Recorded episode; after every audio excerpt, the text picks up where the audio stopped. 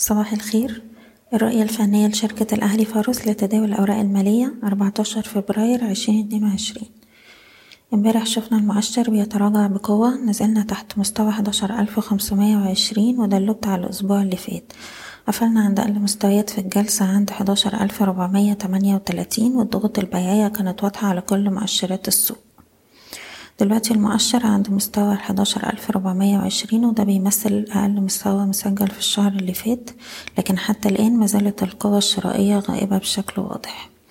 وبالتالي كسر مستوى الحداشر ألف ربعمية وعشرين هتبقى إشارة سلبية وتفتح لنا الطريق لمزيد من التراجع وهيبقى عندنا أقرب مستوى دعم عند الحداشر ألف مية وتمانين. في الوقت الحالي مهم جدا إن إحنا نتبنى استراتيجية متحفظة ونحترم مستويات إيقاف الخسائر لكل سهم على حدة. بالنسبة للسي اي بي طبعا إحنا بنركز على مستوى الدعم الهام خمسين جنيه والمستوى ده أقل مستوى مسجل في تلات شهور لأن تأكيد كسر المستوى ده للأسفل هيبقى معناه إن السي اي بي ممكن يتعرض لضغوط بيعية وهتبقى الدعم التالية عند تمانية وأربعين ونص وسبعة وأربعين ونص. سهم حديد عز من الأسهم اللي تعرضت لضغوط بيعية قوية امبارح. قفل تحت مستوى التلاتاشر جنيه وده كان مستوى دعم هام.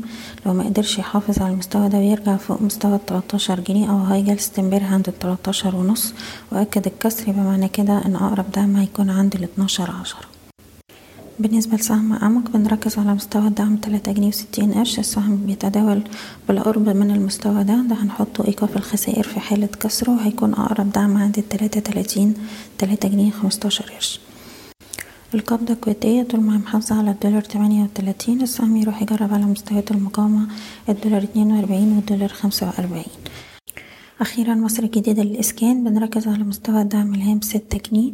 طول ما إحنا محافظين عليه بنحتفظ وبيبقى عندنا مقاومة أولى عند ستة جنيه خمسة وخمسين لكن كسر ستة جنيه هيبقى تفعيل إيقاف الخسائر وأقرب دعم هيكون عند الخمسة جنيه وسبعين قرش. بشكركم بتمنى لكم التوفيق. إيضاح الشركة غير مسؤولة عن أي قرارات استثمارية يتم اتخاذها بناء على هذا التسجيل. شكرا.